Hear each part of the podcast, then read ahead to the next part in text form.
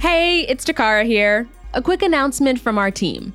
We'll be off for a couple weeks and back with more incredible, inspiring stories of the people who made our world.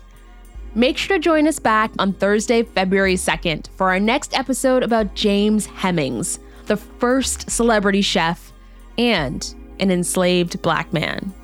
James Hemings was the first to make macaroni pie in America, French fries, whipped cream, meringues. Enslaved chefs like James Hemings and Hercules Posey, none of them are getting that credit in establishing fine dining in America.